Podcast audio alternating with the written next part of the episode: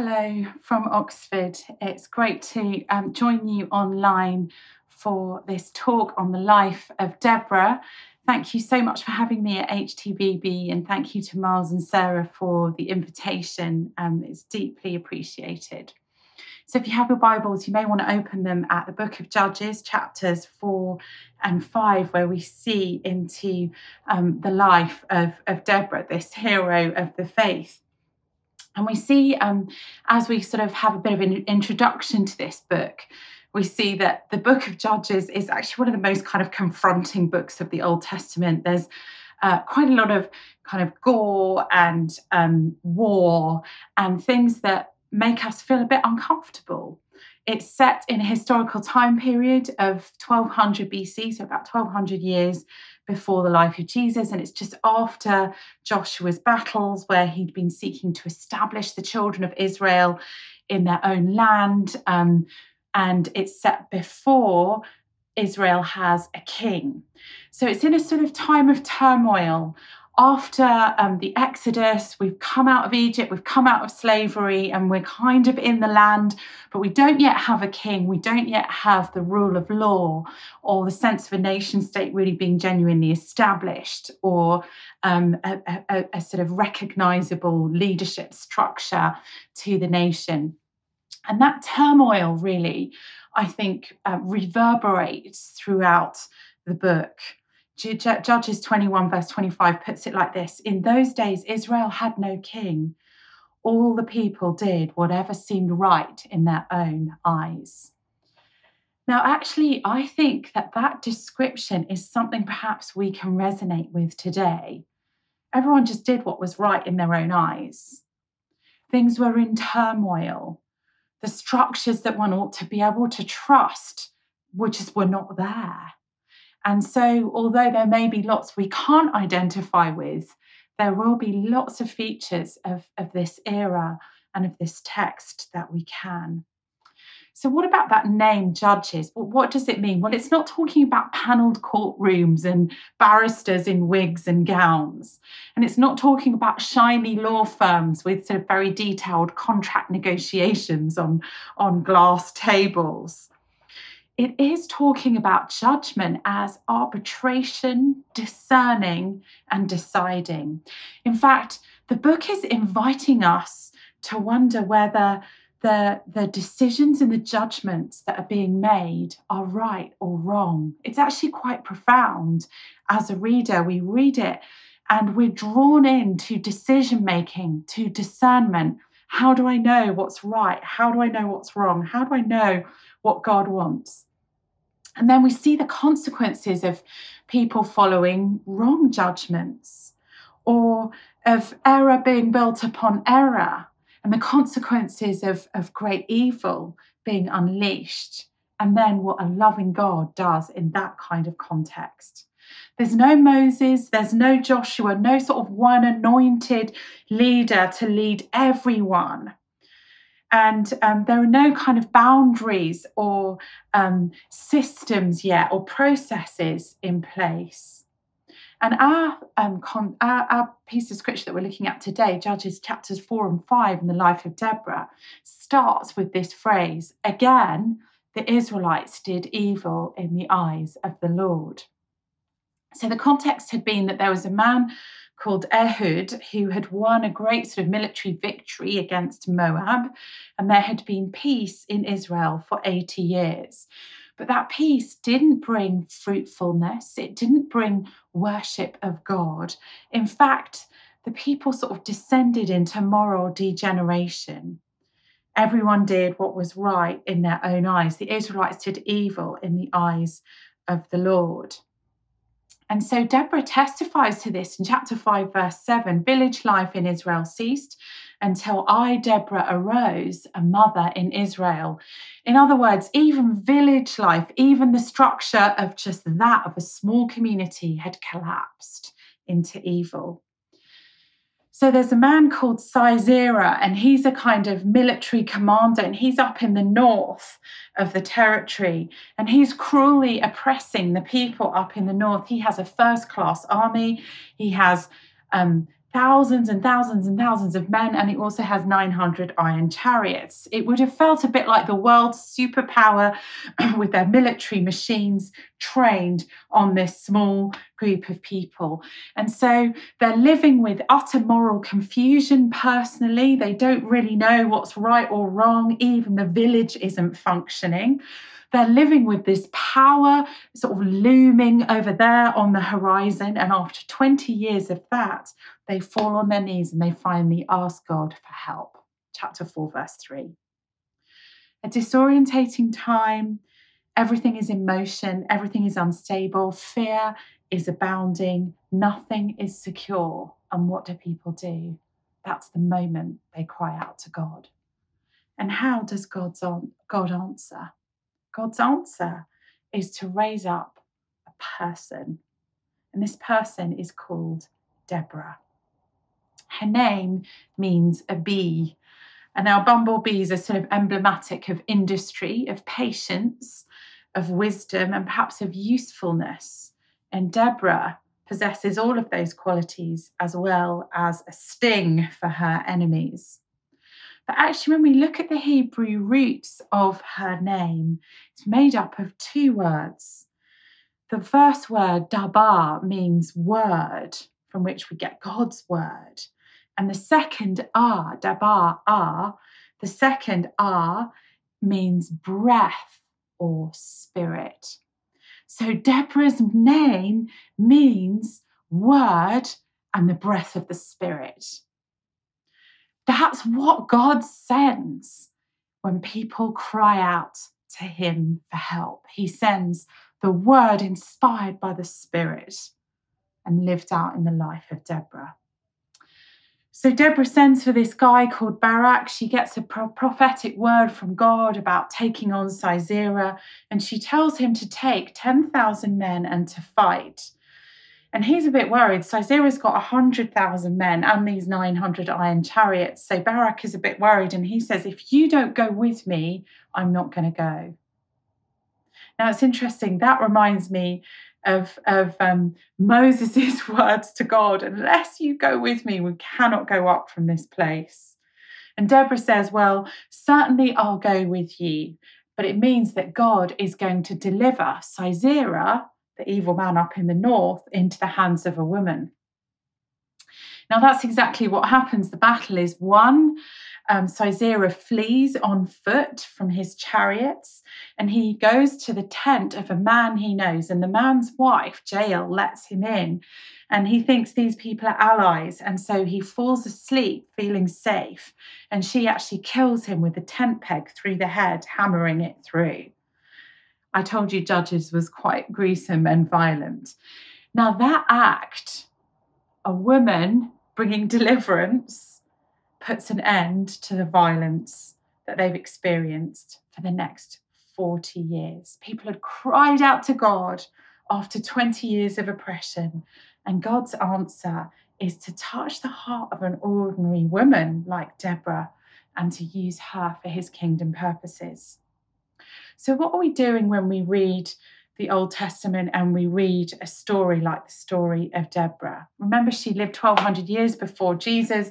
People are killing people with tent pegs and hammers. This is, um, this is rather strange stuff, but it is Holy Scripture, God breathed. And even on purely historical terms, it's fascinating. This is the account of a woman's life from 1200 years before Jesus. God is moving in the lives of ordinary people. Don't be blase about how amazing that is. When we hold the Bible in our hands, we hold something precious in our hands. Now, when we're reading the Old Testament as Christians, we're reading it back through the lens of Jesus. So we're reading the Old Testament because of Jesus. But the Old Testament is pointing forwards towards Jesus. It's like a narrative arc, all pointing towards Christ, everything moving along that arc towards Jesus. And that means that Deborah is pointing not just to herself as a deliverer of God's people, but to the ultimate deliverer, the one who was seen by other people as weak and feeble, not because they were female, but because he was despised and rejected, and one from whom men turned their faces. But he actually turned out to be the deliverer. You see, Deborah points to Jesus in that way. Deborah points to Jesus by leaving the comfort of her home for the danger of the cause, the battle. She's willing to stand up and see evil and oppression defeated in order to bring peace and comfort to her people. That's all pointing to Jesus, who does that in the ultimate sense, who stands up and is prepared to go to the cross, take evil and oppression onto himself, and bring his people peace. So let's take a little look at the specifics of Deborah's life and see if God might have some words for us today that we can learn from this life and hear his word to us from her. So, firstly, Deborah was a prophetess. Chapter 4, verse 4 tells us Deborah was a prophetess. In the Old Testament, that meant the ability to discern and hear and know the mind and purpose of God and to declare it to others. The Old Testament Hebrew word nabu for prophet means both to proclaim and to be called. Someone who has been called to be a proclaimer. And in the Old Testament, this was an office reserved for special individuals who were prophets in a particular time and place. They might give future promises of God or warnings from God, but they communicated with people. Now, we know from the book of Joel in the Old Testament, a bit later on, that Joel prophesied and looked forward to the day, one day, when all God's people would prophesy. And that day is now, is today, because of the giving of the Holy Spirit. So we can all receive gifts of prophecy, but in the Old Testament, it was reserved for a few. Prophecy was the main means of God's revelation of himself within the Old Testament. And so Deborah is exercising a really special role. And it is significant that God called her as a woman as well as calling men to this role. She sat under a particular palm tree, which was known as the Palm of Deborah in chapter 4, verse 5, and she shared words of wisdom as people came to seek her counsel. So, Deborah was a person who heard from God and who spoke God's word into multiple situations. How desperately we need that gift of prophecy in the church today. Deborah was a wife we, we see secondly, chapter 4, verse 4, she had a husband called Lapidoth. That means torches or flashes of lightning. And he's only mentioned here. It seems he was pretty fiery and feisty character. He would have needed to be a really strong and secure person to be married to a person with such giftedness. Being a wife neither qualified nor disqualified Deborah for ministry. She exercised this leadership ministry in her nation and she happened to be married. Her marital status did not qualify her and it did not disqualify her. Do you believe that for yourself? Are you waiting to be married in order to be useful to God? Or are you thinking, because I'm married, I'm so busy, I've got all of this, that, and the other to be getting on with, that I really don't have time for all this God stuff?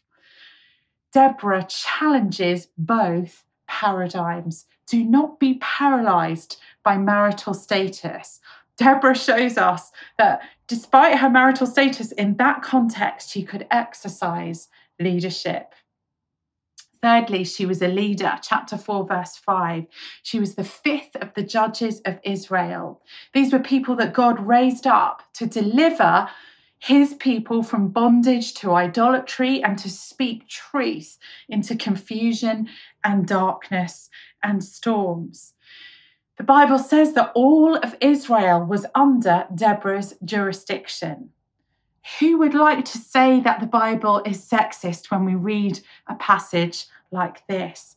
God called Deborah to lead, and she ruled for 40 years before England had a queen, Israel had a female leader called Deborah. She was commended by God.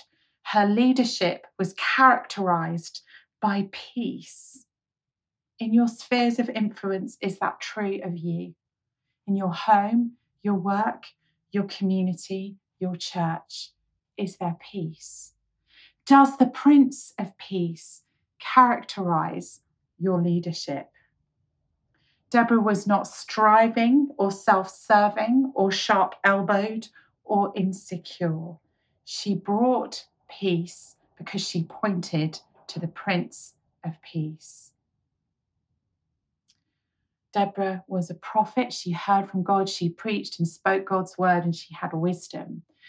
She was a wife. Her marital status didn't qualify or disqualify her. She was a leader who led in peace, and she was a warrior. She fought with words, but she was also prepared to actually enter the field of battle that was appropriate there and then. And that was a physical field of battle. And that was an extraordinary thing for a woman to do against impossible odds 10,000 against 100,000, no iron chariots versus 900 chariots.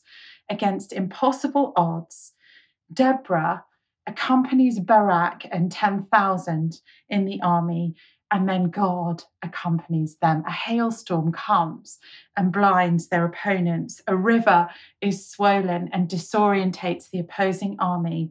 And so a military victory is won.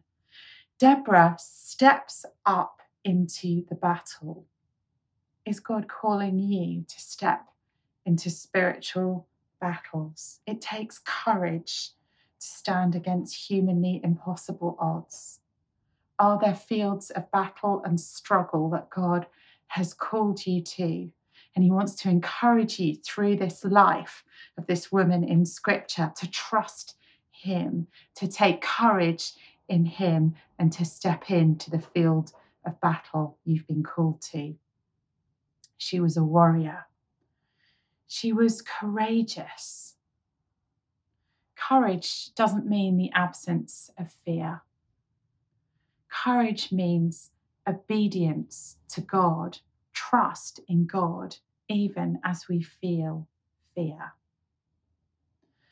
Um, one of my friends is a leader in the church, and he tells the story of a particular couple, and they'd made a promise to God that every day they were going to give five portions of scripture to a friend or just someone that they met every day, someone that, that didn't know Jesus.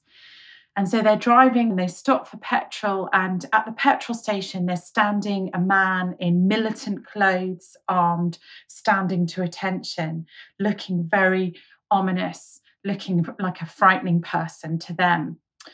And so the husband puts the petrol in the car, and um, the wife says to him, Look, darling, there's your number five. Give him some piece, a piece of the scriptures. I, I think God's saying we should give it to him.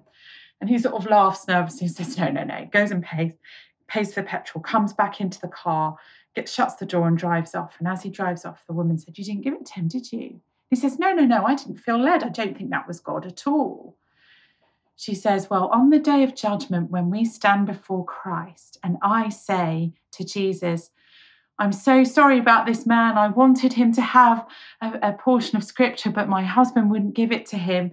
You'll have to answer to Jesus.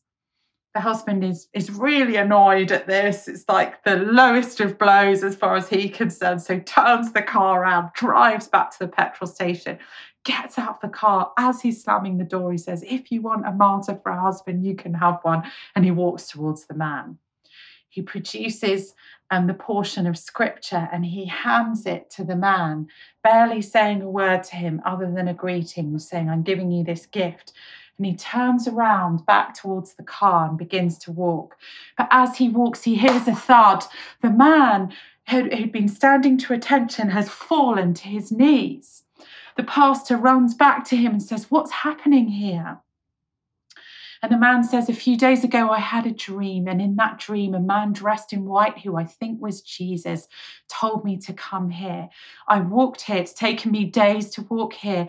The dream told me to, to wait, to wait here until someone gave me the book of life. Thank you for stopping and giving me the book of life. And as um, he prayed with him, the man turned to Jesus. Courage is not an absence of fear. Courage is trust in the one who is the deliverer, and it's a stepping up into the field of battle God's called us to. And Deborah was a worshipper. She was courageous, fitly, and sickly. She was a worshipper. She writes this song that is regarded as one of the finest pieces of Hebrew poetry. It praises God, the one who establishes himself who enables triumph over enemies. And and uh, it's a beautiful hymn of victory. And in this song Deborah points to the pre incarnate Christ, verse 23 of chapter 5, the angel of the Lord who destroys Israel's enemies. And she also speaks of a typological uh, prediction of the sun arising in might to destroy God's enemies. That's a picture of Jesus in order to save people and make them like himself. Deborah's worship song honors and points to Christ. And Deborah's song is theologically significant.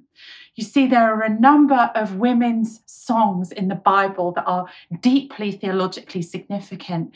Eve is promised in the book of Genesis that her seed will crush the serpent's head, that it will be through a woman that the Messiah comes into the world. And that is predicted along the narrative arc through singing women. We see Miriam alongside Moses as God's people have come out of slavery into deliverance. Miriam leads God's people in worship, singing of the deliverer who's brought them out of slavery, but pointing forward to the ultimate deliverer, Jesus. We see this song of Deborah the woman singing of the God who triumphs over enemies and will deliver his people. We encounter Hannah after she's become pregnant with Samuel, singing a song of praise to God. And, um, and, and that child that she's going to bear, Samuel, will be the one who inaugurates the Davidic kingdom through whom Jesus comes into the world. And then we meet the teenage Mary, who meets the angel Gabriel, who is told, You will have a child. He will save his people from their sins. And what does she do when she says, I'm a virgin? She discovers she's pregnant. She's carrying the Messiah. She sings, My soul magnifies the Lord. The song of the woman is a song of deliverance, pointing to the one who is the fulfillment, Jesus.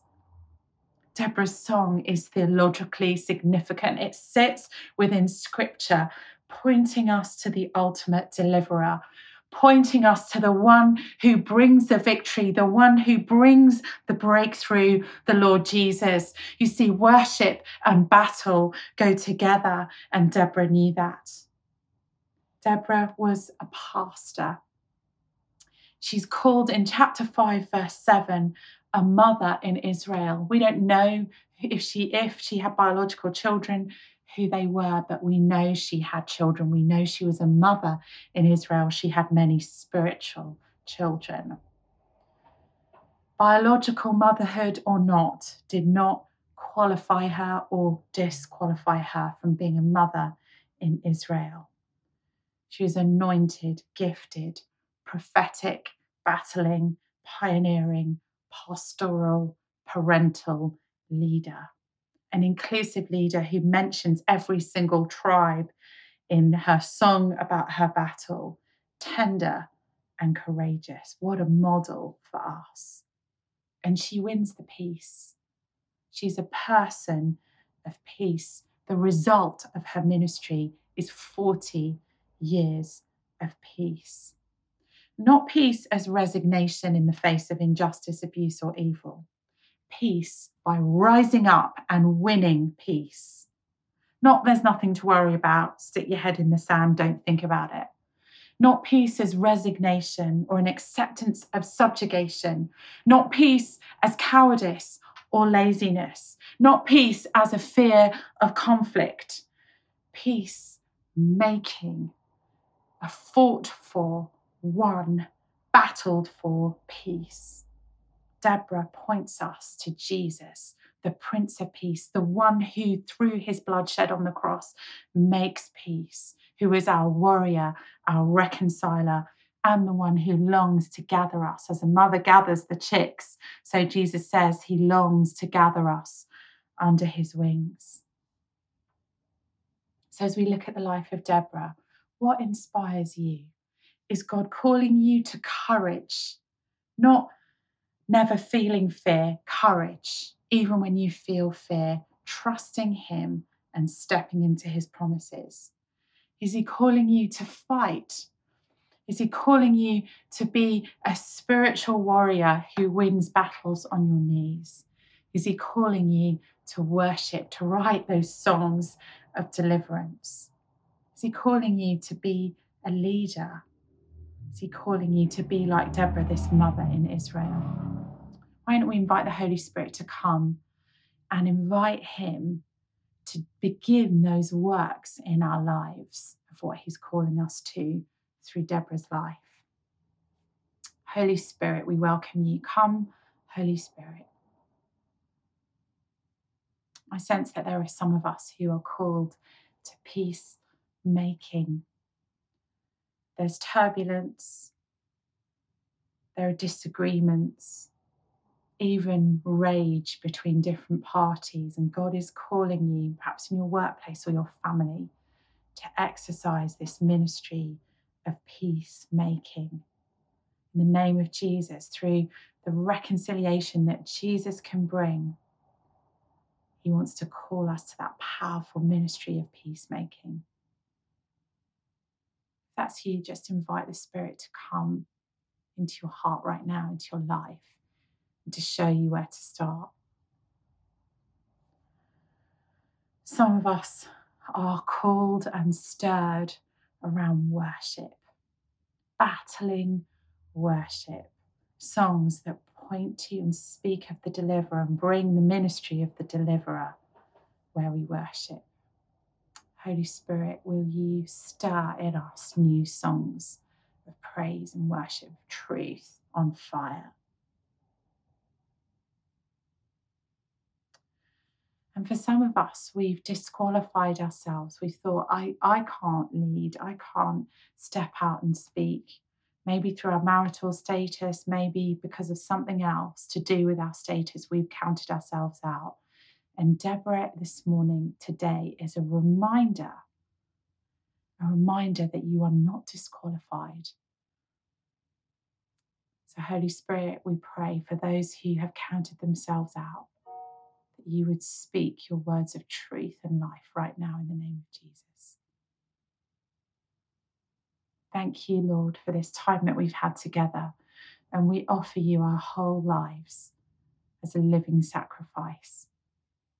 We want to be worshippers of you. We want to be peacemakers like Deborah, and we want to be courageous for you. In Jesus' name we pray. Amen.